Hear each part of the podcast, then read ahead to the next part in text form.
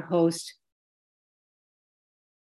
Today is July 8th, 2023. This is the Big Book study um, of alcohol with Alcoholics of Alcoholics Anonymous. My name is Veronica Cole, and I'm a recovered compulsive overeater. I will be your host for today's study.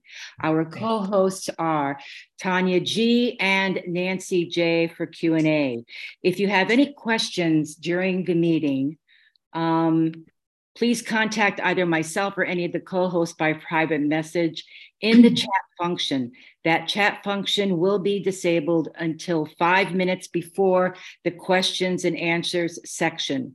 Please note that the speaker, Harlan G., will be recorded for the duration of the study.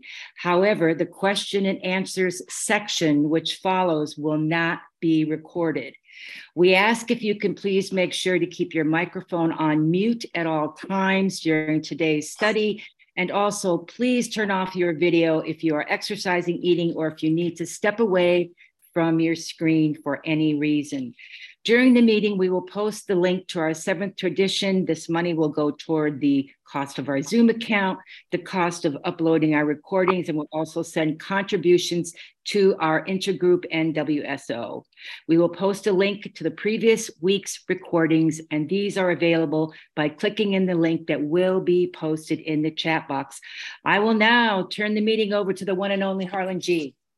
Thank you, Veronica. Thank you very much. I'm so honored to be here. I'm not in Scottsdale. I'm in Arlington Heights, Illinois. I'm about uh, one minute from the famous Poop Park in Arlington Heights, Illinois. Uh, and I'm very glad to be here this morning. Um, we are in the chapter To Wives, and when we get rolling, we're going to be on page 106 the paragraph that begins, perhaps at this point we got a divorce. And that's where we're going to start. But before we get rolling, as is my practice, I want to just sort of uh, talk about what we've covered so far in this chapter to wives. And Lois Wilson held a lot of ill feeling for a very long time about not being able to write this chapter for the big book of Alcoholics Anonymous. And uh, Bill wrote this chapter. The urban legend has it that Lois wrote it, but that is not true. And the reason that Bill wrote this chapter is he really wanted the book to be for alcoholics and by alcoholics. But what he did that's inconsistent, he did something that's pretty inconsistent. He had a story put in the first uh, edition of the big book. And the first edition of the big book uh, included a story, The Wife of an Alcoholic. And he originally tried to get Anne Smith to write this story. And the reason that he wanted Anne Smith to write this story was not anything but a political move. He wanted Anne to get behind the writing of the big book, which she was not necessarily behind. Uh, a lot of people think uh, when they think of the big book, a lot of people, when they first come in, they think, oh, Bill and Bob wrote the book. Nothing could be further from the truth. Bob Smith, Dr. Bob, had very little to do with the writing of the big book. He was sent chapters as they were written for his perusal. He made certain notes, he made certain uh, comments on the chapters, but by and large, the people that wrote this book, by and large, were Hank Parkhurst and Bill Wilson. But Bill Wilson did 90% of it, and Hank Parkhurst wrote the chapter to employers, and he had input in some of what Bill wrote. But most of what Bill wrote was a uh, product of what Bill thought and what Bill wanted to put in the book, not what anybody else wanted to put in the book. And he was very, very adamant about that. But anyway, to this day, now Anne, uh, Anne Smith passed away prior to Al Anon being formed. And an, a woman by the name of Anne Bingham and Lois Wilson started Al Anon. And to this day, the big book of Alcoholics Anonymous is not conference approved literature for Al Anon. And I believe this may be one of the reasons is the resentment that Lois Wilson had toward not being able to write the chapter to wives. I don't know this for sure. I can't document this for sure, but that is a prevailing theory that Lois Wilson's resentment of the book not being able to write the chapter to wives is a part of why the big book is not conference approved. Now, don't come away from this meeting thinking I just gave you a piece of Al Anon history. I'm giving you hypotheticals based on fact. I do not know exactly what Lois Wilson was thinking or Anne Bingham was thinking, but the steps that are used in Al Anon do come from the big book, as the steps in any and every 12 step program come from the big book of Alcoholics Anonymous. Now, I want to talk for just a minute here before we get started, and, that, and this is something that is important. When we study the chapter to wives, to the family afterward, and the employer, we are in a continuation of step 12. In step 12, which is a three part step, it clearly says, having had a spiritual awakening as the result of these steps, which is part one, we tried to carry this message. What message is that? The message of the big book of Alcoholics Anonymous to, to uh, alcoholics. And then it's to practice these principles in all of our affairs. What are our affairs? To wives, to the family afterward, and to employers.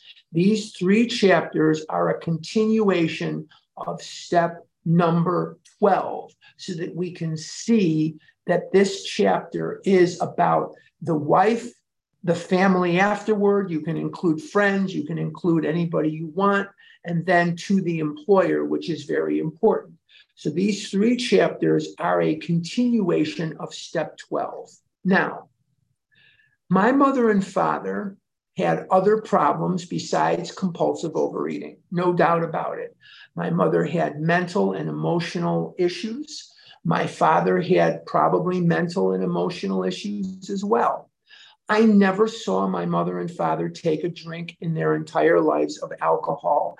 There was no alcohol in our home, not because we were opposed to alcohol, not because we were religiously or diametrically, ideologically opposed to alcohol, not at all. We had no opinion on alcohol at all whatsoever in my home. But what we didn't do was we didn't have an appetite to drink. I never saw my mother take a drink. I never saw my father take a drink. And I have had about 10 drinks of alcohol, maybe in my entire life. I have not had any alcohol in 46 years. Uh, the last time I drank alcohol, I had a sip of beer on July the 4th, 1976, which is 46 years ago to my reckoning at 47 maybe for it'll be yeah july 4th now it's 47 years i guess since i've had any alcohol. And yet when i went to another program uh, acoa i went for a very short period of time. I checked every box they had. And my mother and father my, my house was a battleground my whole life what do alcoholics like to do? But you don't have to be alcoholic to do it. You can be addicted to anything. You can be a compulsive overeater, a gambler, a drug addict. You can be a raving Al-Anon. You can be a, a, a whatever. What do all alcoholics, what do all addicts love to do? And we do this so naturally. We do this so naturally, we don't even know we're doing it. We lie, we assign blame, we keep score in our relationships and we fight battles that just don't exist. We lie, we assign blame, which means if you hadn't have done this to me, I wouldn't be the way I am today. We keep score in our relationships. What does that mean? It means I have a scorecard in my head you did this and you didn't do that and you did this and you said this and you you know how that goes. You keep score in your relationships and that can be very very devastating to any relationship when people have a scoreboard. It's it's just an impossibility. And they also uh, they lie they assign blame they keep score and they fight battles that just don't exist.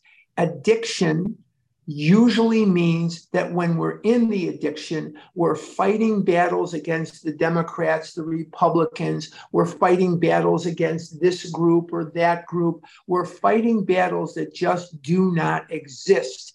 And we get out, out there on our steed in the middle of the battleground and we have our lance and we end up running that lance right into a tree and there's no one else around and we have been knocked off our horse and we, we are there injured and bleeding, hoping to get help from somebody, and we don't even know what the hell we're doing. We have no idea why we're fighting these battles, but we know that we must fight them and fight them and fight them and fight them. So the bottom line is this. This chapter, To Wives, is going to explore for us, if we're open minded to us, the way that we interact with other people. Now, we're going to be talking about this today, and we're going to be talking about this for a while. And even when we're in the chapter, The Family Afterwards, we are going to talk about this. We think at times, most of us do, that we are only hurting ourselves. That is not true. It is said that the average alcoholic, the average addict, and that would include us, we take seven people to hell with us. What that means is we affect other people. I know I affected my friends. I know I affected my first wife.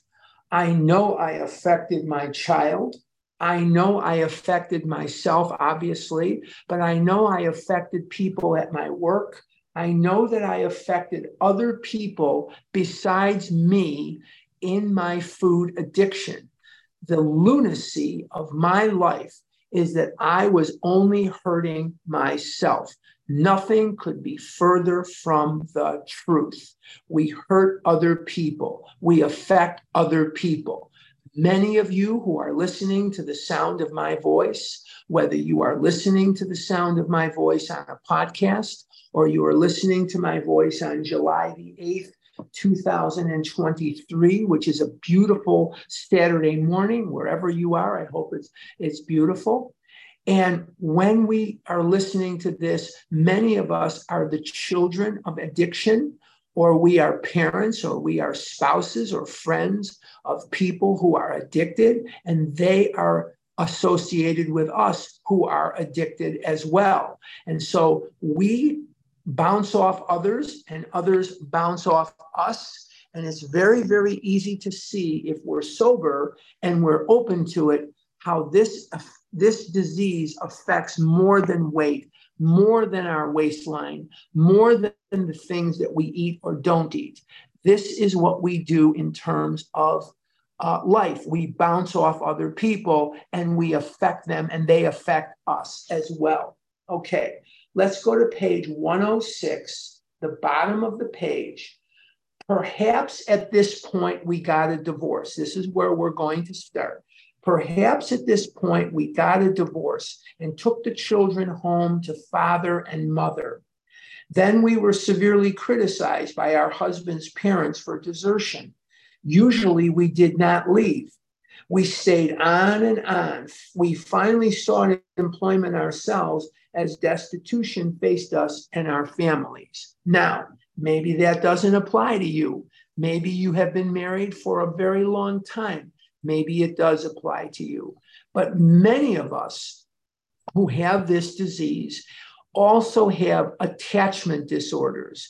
And by these attachment disorders, what I mean is we become overly attached to hopeless, dead end situations or we have an attachment disorder that goes to the other side of the coin. And that is we go through a series of friends, we go through series of, of, of love attachments, and we just go from person to person to person to person.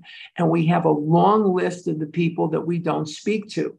We have a long list of the people that we don't like. We have a long list of people that we don't associate with any longer. And so it's very difficult for us, unless we're truly doing our step work, to look at ourselves because the only constant is ourselves in many, many of these scenarios. Um, Okay, so I'm at the bottom of page 1060. We began to ask medical advice as sprees got closer together. The alarming physical and mental symptoms, the deepening pall of remorse, depression, and inferiority that settled down on our loved ones, these things terrified and distracted us. As animals on a treadmill, we have patiently and wearily climbed, falling back in exhaustion after each futile effort to reach solid ground.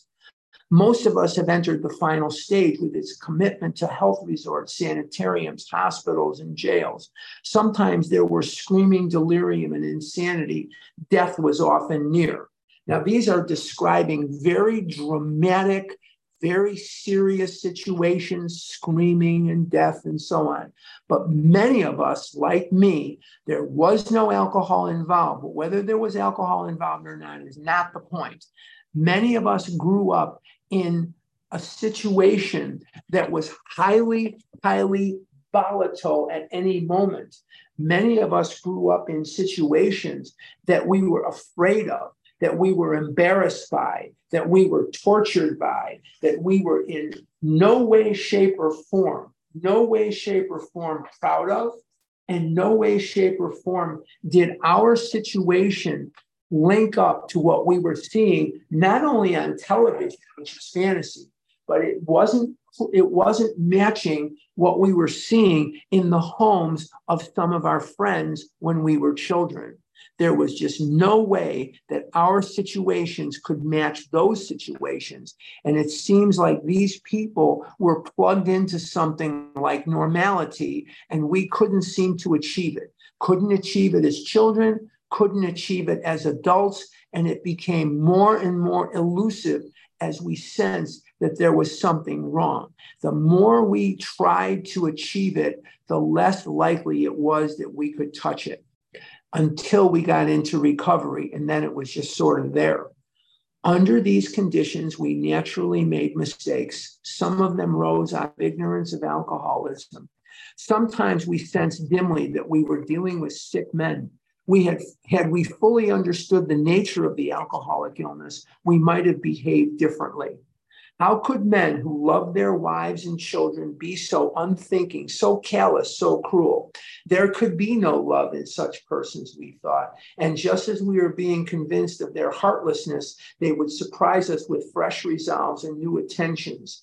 For a while, they would be their old sweet selves, only to dash the new structure of affection to pieces once more. Asked why they commenced to drink again, they would reply with some silly excuse or none. It was so baffling, so heartbreaking. Could we have been so mistaken in the men we married? When drinking, they were strangers. Sometimes they were so inaccessible that it seemed as though a great wall had been built around them. Now, again, I've never been drunk on alcohol in my entire life. There has never been a day that dawned that I was in any way, shape, or form overcome by any desire to drink liquor at all whatsoever. The thought of drinking liquor has never entered my mind of the 10 or so drinks that I've had, they were always the product of others trying to get me to drink liquor. And I never liked it. And still, I, I don't know that I would like it today. I haven't tried it. And as I say, July 4th, it's, it'll be it's 47 years since I've had any liquor at all. I have no intention of trying liquor. I have no intention of drinking it. Yet these descriptions they describe me and my family exactly. That if you love me enough, why are you so crazy? If you love me enough, why are you eating so much? These are things that I heard and said. I said them as, as a child. I heard them as a parent. I heard them as a, as a friend. I heard them as an employee. I heard them as an employer. I heard them because people did not understand the lack of cerebral reasoning that went into this disease.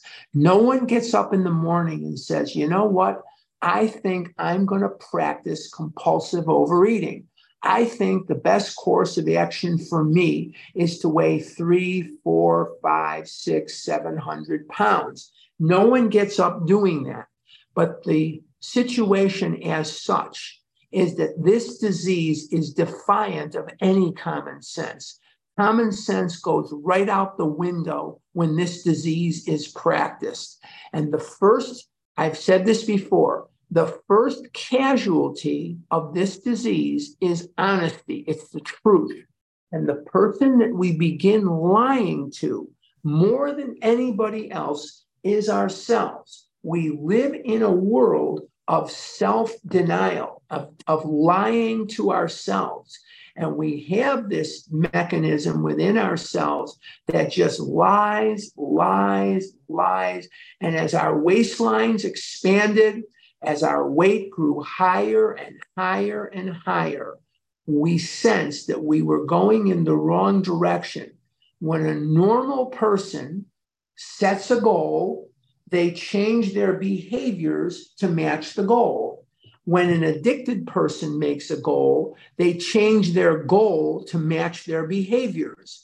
I said I wanted to weigh less, but I was eating more. I said that I wanted to be thin, but I acted in a way that got me more and more overweight. So there was no sense, no reasoning, no, absolutely no way in this world you could make any kind of cerebral sense out of what I was doing. Absolutely could not. Let's go to the bottom of 107. And even if they did not love their families, how could they be so blind about themselves? Why was I killing myself? My friends wanted to know. And I did not have an answer for them at any level. There was just no answer that I could give my friends that would have made one bit of common sense. What had become of their judgment, their common sense, their willpower? Why could they not see that drink meant ruin to them? Why was it when these dangers were pointed out, they agreed and then got drunk again immediately? And so here I was. I would make a resolve that I was never going to eat Twinkies again. I was never going to eat Reese's peanut butter cups again. And there I was doing it. There I was chowing down on these commodities in the face of oaths, promises, resolves, resolutions never to eat that stuff ever again in my entire life. I'm at the top of 108. These are some of the questions which race through the mind of every woman who has an alcoholic husband or person that's around an addict. We hope this book has answered some of them. Now, this next sentence is something that we are going to talk about. Perhaps your husband has been living in that strange world of alcoholism where everything is distorted and exaggerated. In the world of an addicted person, Everything is distorted and it is exaggerated. And we see this all the time. We get into recovery, some of these situations, some of these suspicions, some of these catastrophizations, some of these distortions that we have in our head, they start to clear up because we start to realize the real from the false. And the world of alcoholism, the world of the food, is a, is a world where everything is distorted and exaggerated, from the little things becoming mountains to the molehills becoming mountains. And then what else happens? The mountains become molehills. I couldn't walk. I couldn't get out of a car. I couldn't go to the movies because I couldn't fit in the seats. I went on my first date with a girl. I was 35 years of age. I had no life really. I had my friends. My friends were great. They're still great. But the truth of the matter is, every single time I looked at myself, I hated what I saw. I hated myself more and more and more and more. And the only thing that I would do on a daily basis is behave in such a way so as to accentuate my self loathing. I lied when the truth would have served me better, lied to myself, lied to others. I acted in a way that said, I'm not going to eat this anymore. And there I was eating it again. But you may say, I'm powerless. Yes, I am powerless, but I wasn't helpless. I could have gotten help. I could have asked for help. I could have knocked on every door imaginable to get that help. And I just thought, well, I'm going to handle this myself.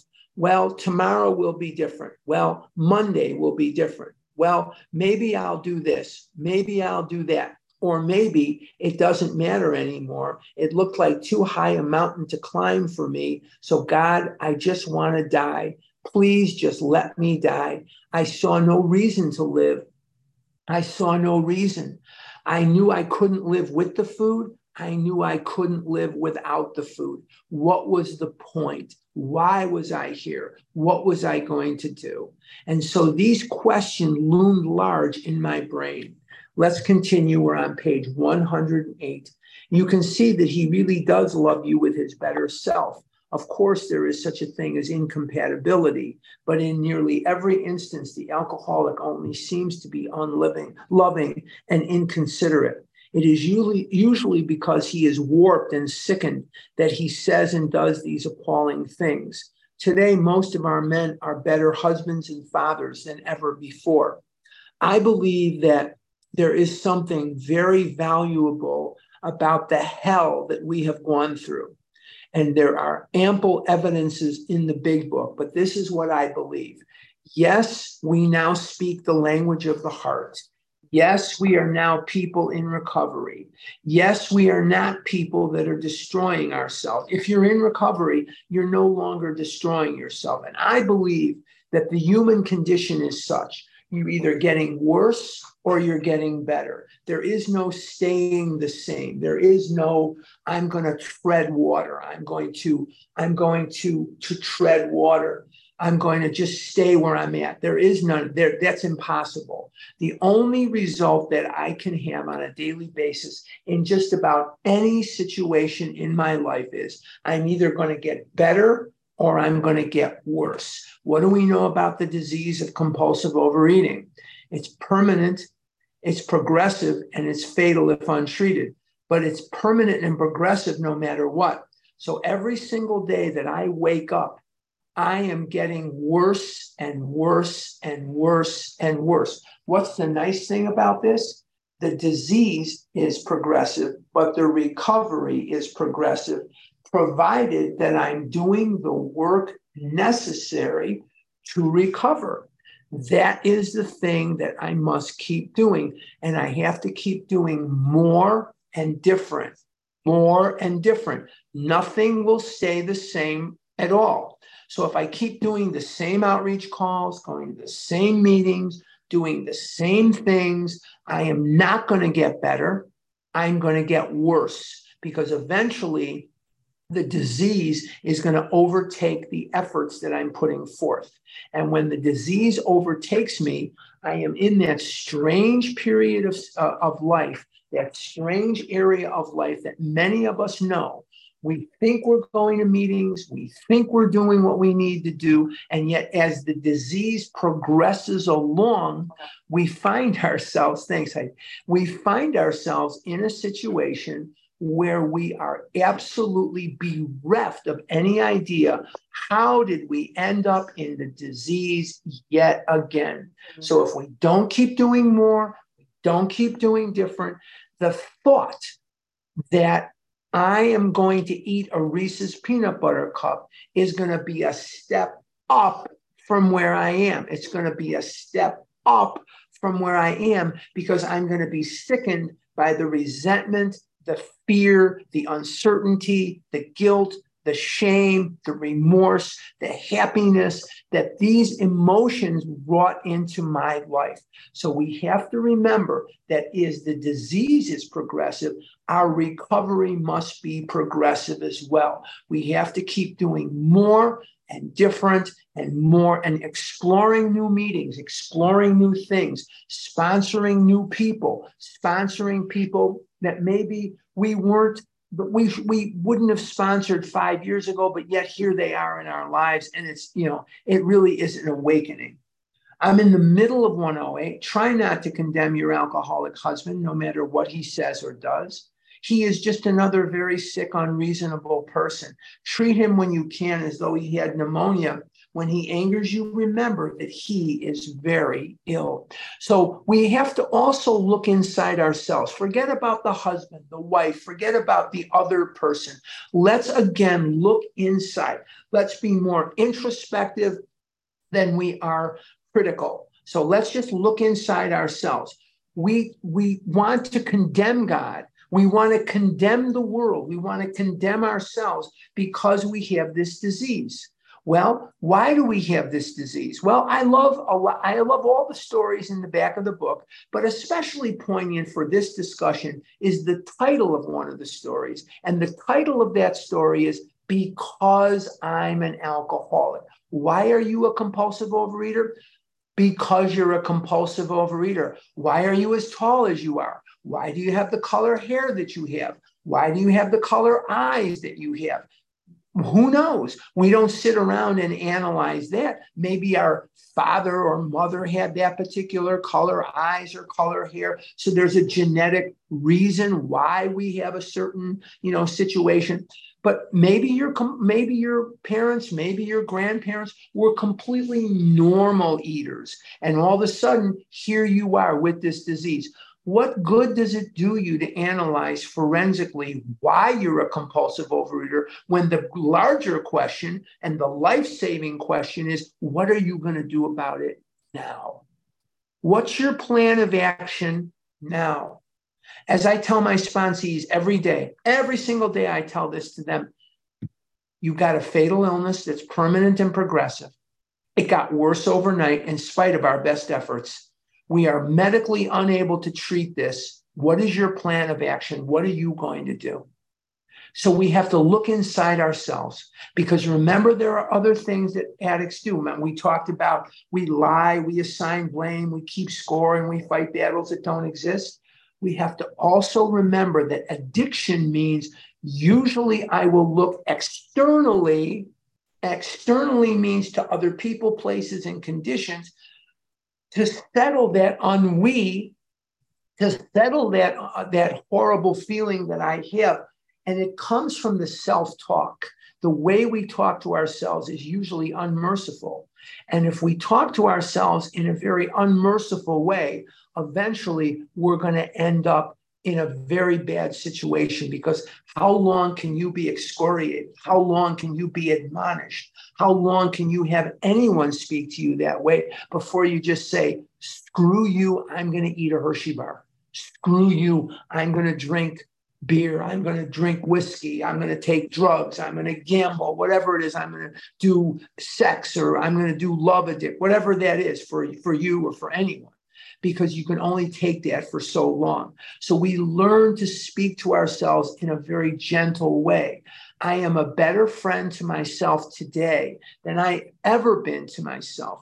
I would never expect that if I treated my friends the way I treated myself, that they would still be in my life because people won't take it, yet we took it from ourselves. And this is a product of that absolute un, unwavering guilt and shame and fear, remorse and anger that comes about every single day. There I was eating this or eating McDonald's or eating Reese's peanut butter cups, Chips Ahoy, whatever that may be, Mallomars Doesn't matter what it is. The fact of the matter is, I broke promise after promise after promise after promise to the only person that's permanently attached to me, and that's me. That's me. The most unforgiving person in my environment of myself was always me. My friends could forgive me, but I couldn't forgive myself. And that self forgiveness is only accessible through the working of the 12 steps. And if I do not work the 12 steps and show others who are similarly afflicted how to get out of their morass, I am going to be unable to tackle this. We, we read every day, or I read every day. I don't know about you. I read every day pages 60 to 63. What does it say? We had to have God's help. What are they talking about? self will. They're talking about self will. If I'm going to be free of self will, I cannot just decide I'm going to be free of self will anymore that I'm going to be decide that I'm not going to go to Dunkin' Donuts anymore. No, I have to have God's help. And it's okay that I need God's help because what happens in the aftermath of these actions is I get closer to God and further away from Kentucky Fried Chicken. I get closer to God and further away from isolation. I get closer to God and further away from loneliness, from de- depravity, from that little tiny life that my addiction would have me live. Now I have, I'm working on it. I know there's somebody in Los Angeles that's probably laughing his butt off because he hammers on me all the time. Got to get a bigger life, got to get a bigger life. So here we are, and we have a situation on our hands where we are expanding our life. Now we have a life that includes people. Now we have a life that includes meetings, and we have a life that includes conventions and retreats and workshops and all these other various things. Well, if we have a life that includes that, we are going to be having, we're going to have a life that includes purpose, that includes direction. Every day that I get up now, I don't have to wonder why I survived the onslaught of this disease so far. The reason that I survived is so I could help the next person. And if I've said this once, I've said this a million times. One of my favorite novels is Moby Dick and Captain Ahab. He chased and chased and chased the white whale. And he thought that by killing the white whale, that it would somehow enhance his life. And the very thing that he chased killed him. And this is exactly like my addiction. Now, there's a character in that book called Queequeg. And he says at the end, he says, I alone survived so I could tell thee. So he survived this encounter with the whale so that he could pass the story to us. This is exactly the same thing, no different. You survived so far. Now, I don't know what level of, of recovery you're in. There's 150 of you, 160 of you right now. I don't know where you are in your recovery. Some of you are in beautiful recovery, some not so much. But what you have is you have a reason for living. And the reason that you have for living is so you could pass this information using the language of the heart to the next person who is suffering tremendously. Many of us are survivors, but not many of us. All of us are survivors, sorry. But we look around and there's my friend Sherry Belinsky who didn't survive. And there's my friend, this person or that person who did not survive. And my friend Sherry, he was a precious, precious jewel of my life. She was a wonderful program friend. She was a psychologist, psychologist. When they didn't know what to do with this person or that person, they would call her and she would commiserate with them. She was beyond uh, degree. She had more, you know, more degrees than a thermometer, but mm-hmm. she was beyond anything. And she got her degrees from the University of Michigan and Northwestern University, two very elite uh, universities, two very uh, elite, uh, you know, uh, places of, of, I almost said places of worship, places of knowledge, places of, of academia. And she died alone at about 400 pounds in her condo on um, on uh, on Clarendon and Montrose. Clarendon and Montrose is in Chicago, right by the lake, right by the water. And she died alone in there. They didn't even find her for days. And one of the reasons that she died is she would not, she absolutely would not stop eating until she could do a forensic analysis of why she was eating. Hmm. And a lot of us are waiting for two things. We wait for willingness, it's not coming. I just checked the bus schedule, I just checked the schedule. Willingness is not coming down your street today, not going to happen.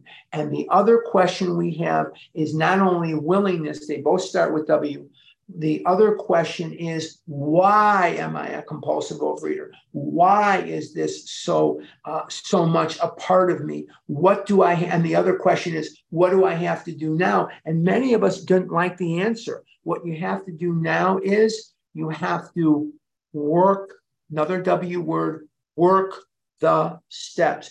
There is no other way. And, when we read chapter three, when remember if we read we read well, we read chapter three together a long time ago. Seems like a long time ago, but it wasn't. It was just the beginning of this year, I think. What does it say in the last paragraph on chapter three? We have an illness that only a spiritual experience will conquer. Now, chances are you're not going to ever have a spiritual experience. I've never had a spiritual experience. Most of you have never had a spiritual experience. You're going to probably have a spiritual awakening. The spiritual awakening is just as effective. It is just as good. It is just as effective at fending off this, this disease as a spiritual experience. What is the difference? I'll save Nancy a minute here because she's going to get this deluge of questions. One of them is what's the difference between a spiritual awakening and a spiritual experience? And the difference between a spiritual experience and a spiritual awakening is this a spiritual experience is very sudden, very profound. Who can we think of that had a spiritual experience? That's right, Bill Wilson. He was in the Towns Hospital on December the 15th, 1934, and on December the 15th, the day after he took the other steps, he had a vital spiritual experience as the result of these steps. He said he, he recounted this his entire life. There are literally hundreds of podcasts of him talking about how the light came into the room at Towns Hospital and the light filled the room and he said to Silkworth, Have I gone crazy? Is this a hallucination? And Silkworth saw that Bill was different. He saw that Bill had been transformed. And he said to him, No. He said, But you better hang on to this.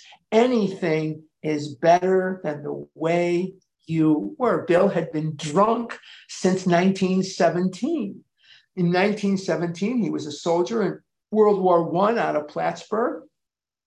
And from 1917 to late 1934, 17 years, Bill was drunk just about every single day of those 17 years. His marriage, if it was to anybody but a raving Al Lois Wilson, I mean a stark raving Al if it was to a normal woman, he would have been single a long time ago. She would have left his drunk butt a long mm-hmm. time ago. His drunkenness, his alcoholism cost them every shred of self esteem that they were born with, every nickel that they were born with. They lost their home, they lost their dignity, they lost their clothing, they lost everything they had because he could not stay sober more than a day. He had been hospitalized. Oh, that's not true. He was hospitalized. He stayed sober the better, best part of a year, but eventually, uh, I, uh, uh, fell off like a ski jump. I was drunk. There I was drunk again. So there he was, drunk again, back in the hospital. And this time he gets a fatal pronunciation from Dr. Silkworth. Silkworth tells Lois, There's nothing I can do for him. He is an alcoholic. And we are compulsive overeaters, just as fatal, just as permanent, just as progressive. And there's nothing you can do but work the steps. So if you're looking for willingness, it's not coming. If you're looking for why, I'll tell you why. Because you are bulimic, or because you are compulsive overeater, or because you are anorexic. Would you like me to tell you again? You've been wondering this since you were a kid. Why am I like this? Because you're like this.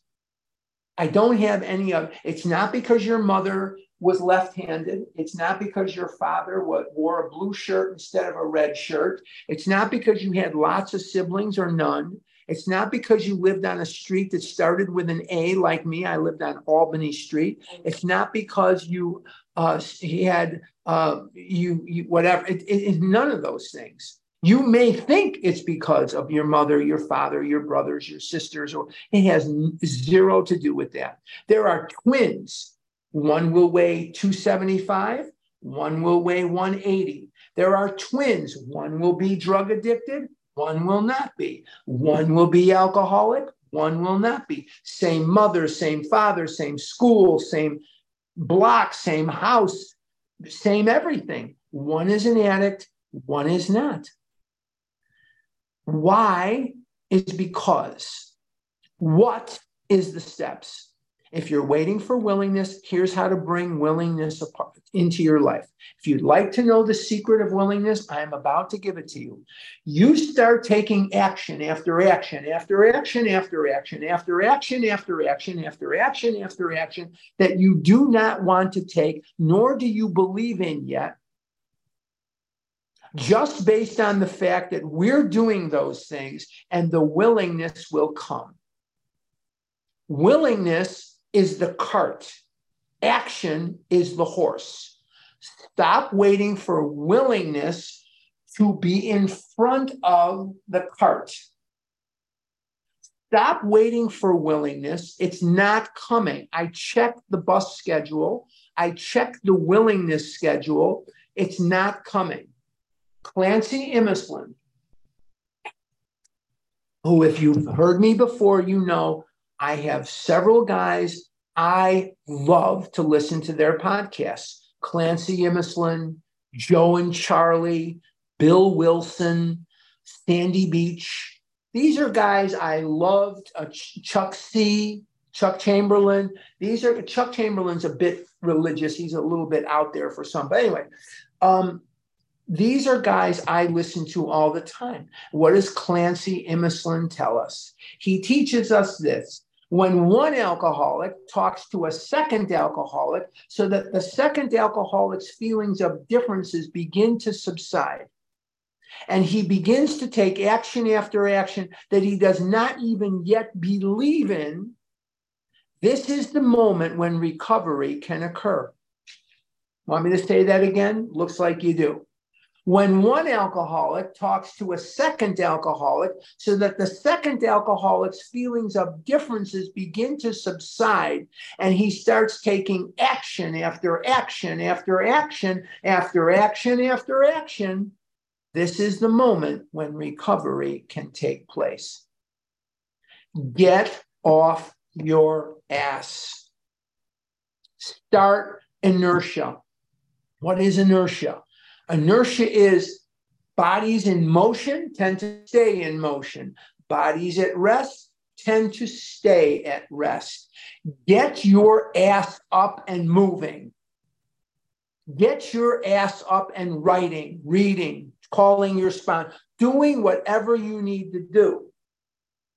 Do not try to make this into a home study course. It is not that. When I was a kid, there was no internet. There was no internet. So there would there'd be books that they would sell. Become an accountant at home. Become a lawyer at whatever it is. Become a seamstress, whatever that is. And they were called home study courses. And this is not a home study course. Yes, the book was written so you could do this on your own, but let's not try that because it's not as effective as doing it with other people. Get your butt to meetings. It's easier today to get to a meeting than it's ever been. And how do you do that? By doing Zoom. Some of you live in big cities. You know, I was born and raised in Chicago. I went to meetings here for years in Skokie, in Evanston, in Chicago, Swedish Covenant Hospital. The very first meetings ever of Overeaters Anonymous in the area were at a place called Pottawattomie Park. And that is a park field house on the north side of Chicago. And those were the very first meetings here. And then we moved to Ravenswood Hospital. And from Ravenswood Hospital, they kicked us out because some guy named Jerry kept smoking. And they said, please don't smoke on the don't smoke. And he, he wouldn't stop. Finally, they said, we've, we've had it with you guys. We appreciate that you're trying to get your lives in order, but you're kicked out. And we went from Ravenswood Hospital to Swedish Covenant Hospital. And Jerry still was smoking there. And then mercifully, he didn't come back to meetings anymore. So we didn't get kicked out of Swedish Covenant Hospital. And I went to the very first HOW meetings in the Chicago area at a place called First Presbyterian Church in Evanston on Davis Street. And that's where I met Fred Schneider. And Fred Schneider started the HOW program. and he and I were friendly. And he was out of New York. He came from Brooklyn, New York. He was a school teacher and he did what teachers do. He developed a curriculum of readings and writings, and that's how your HOW program got started. Okay, enough history and enough Narishkeit. I got off a little bit here. Let's go to back to page 108 in the uh, about three quarters of the way down there is an important exception to the foregoing. We realize some men are thoroughly bad intention. If you if you are bad intention, this pro, you sober up a horse thief, you got a sober horse thief. Sober up a murderer, you got a sober murderer. We, we there's only so much we can do. That no amount of patience will make any difference. An alcoholic of this temperament may be quick to use this chapter as a club over your head. Don't let him. Get, don't let him get away with it. If you are positive he is one of this type, you may feel you had better leave. Is it right to let him ruin your life and the lives of your children? Hope not. Especially when he has before him a way to stop his drinking and abuse if he really wants to pay the price. So, how do we stop the abuse? We like ourselves. And how do we like ourselves? We can't just will that away. Remember, I read every day uh, page 62, we had to have God's help because we're talking about self will and self centeredness, and we're talking about all that stuff. Well, we can't just say, okay, I'm not going to be egotistical anymore. I'm not going to be dishonest anymore. I'm not, whatever it is. I'm going to need God's help. We need, we absolutely have to have God's help. And when you like yourself, you're less likely to commit murder. You're less likely to commit, you know, lying and doing all these crazy things that you really don't want to do. If you're normal, you don't want to do these things. But if you are in recovery and you have purpose to your life, you have you have direction in your life, then you're less likely to do self-harming behavior. Let's continue. The problem with which you struggle usually falls into one of four categories. So we're going to be talking we're not going to get to all four categories today because I went too far off into the hinterlands. Sorry about that. One, your husband may be only a heavy drinker. Not my case. I was not a heavy eater. I was a compulsive overeater from the moment I was born. Now, I have to tell you a quick story.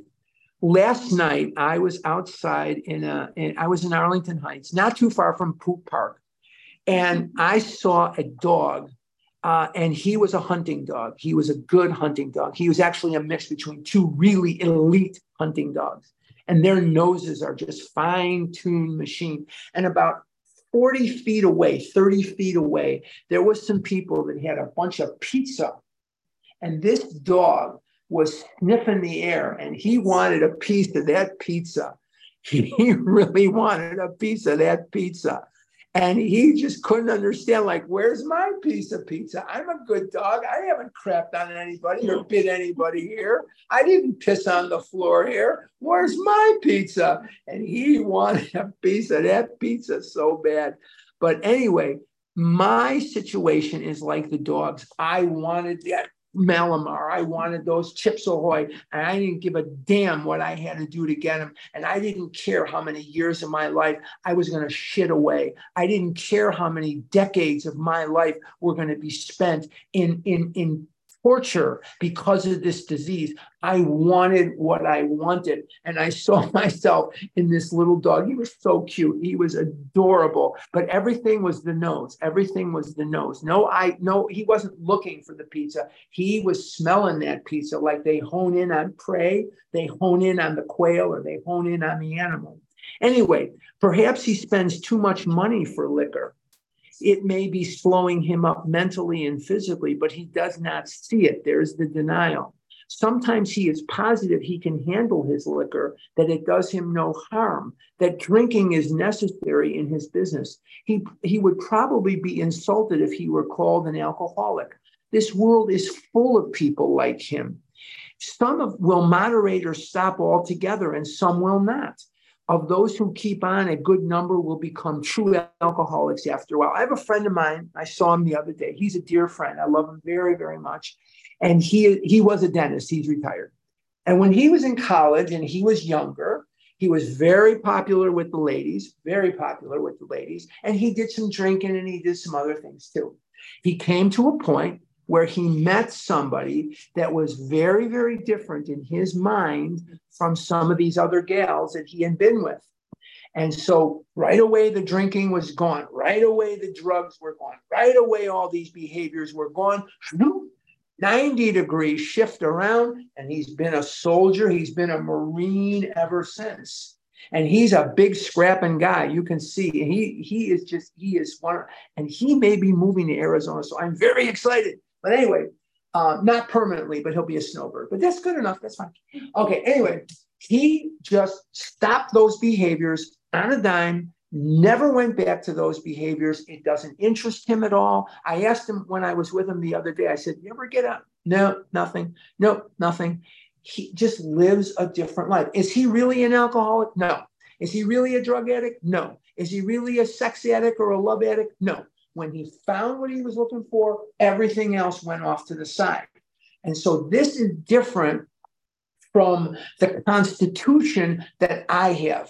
I had just the opposite. No matter what I encountered, no matter how much I knew I should want this, and at a conscious level, I did want this, I went back to the pizza. Me and the dog. I went back to the pizza. I went back to those cheeseburgers. I went back to, you know, whatever, Lou Malnati's or Gino's East was my favorite. But I went back to what I wanted because those things could not put the fire out in my soul.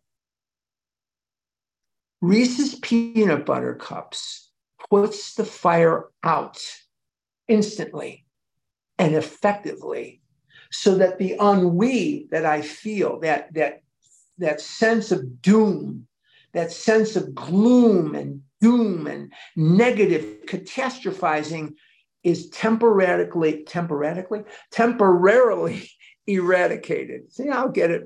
I'm not even drunk and I'm talking like this. But anyway, the bottom line is look at your life, and what you see is irrational, completely irrational decisions based on an immediate fix. Whereas an intelligent, non addicted person says, I'm going to forego this to go for what I really want. I want to get here. I don't want to go here. I want to get here. I kept going north to get south. The non addicted person, the heavy drinker, like my friend, he saw what he wanted and adjusted his behaviors. I was not going to adjust my behaviors. I adjusted what I wanted. The addict brain and the non addict brain work differently. An addicted person says, I want this. The addicted person says, I want this, but I'm going to eat and drink and drug and do all these things. And I'm going to adjust my goals and say, screw it, I really never, who needs you anyway? Who needed that anyway? Screw that. I don't want that. I'm just going to keep doing what I'm doing. The non addicted person says, I want this. So I'm going to pay the price. I'm not going to eat Mallomars. I'm not going to eat the pizza. Me and the dog had no pizza last night. But I'm not going to eat the pizza. I'm not going to eat those potato chips because I really want to be a dentist. And I can't be a dentist if they find out all the crazy crap I've done. I wasn't going to go tell them. See, I, I had the goods on him, but I didn't go tell him. But anyway, the bottom line, he's a good guy. I would never hurt him. But the bottom line is, is that he, the, the not that this husband number one, who's not really a, a an alcoholic, he can adjust his behaviors to meet his goals. And we're going to find out next week that the alcoholic is going to have to adjust his goals to somehow meet his insane behavior. Okay. So before I turn it back over to you, I'm going to write down where I'm at. All right. Big book. Now, next week, this is the eighth, so eight and seven is 15, unless I'm really in trouble here. Okay, it's going to be 15. We're going to go to page 109 and we're going to start on husband number two. Okay, now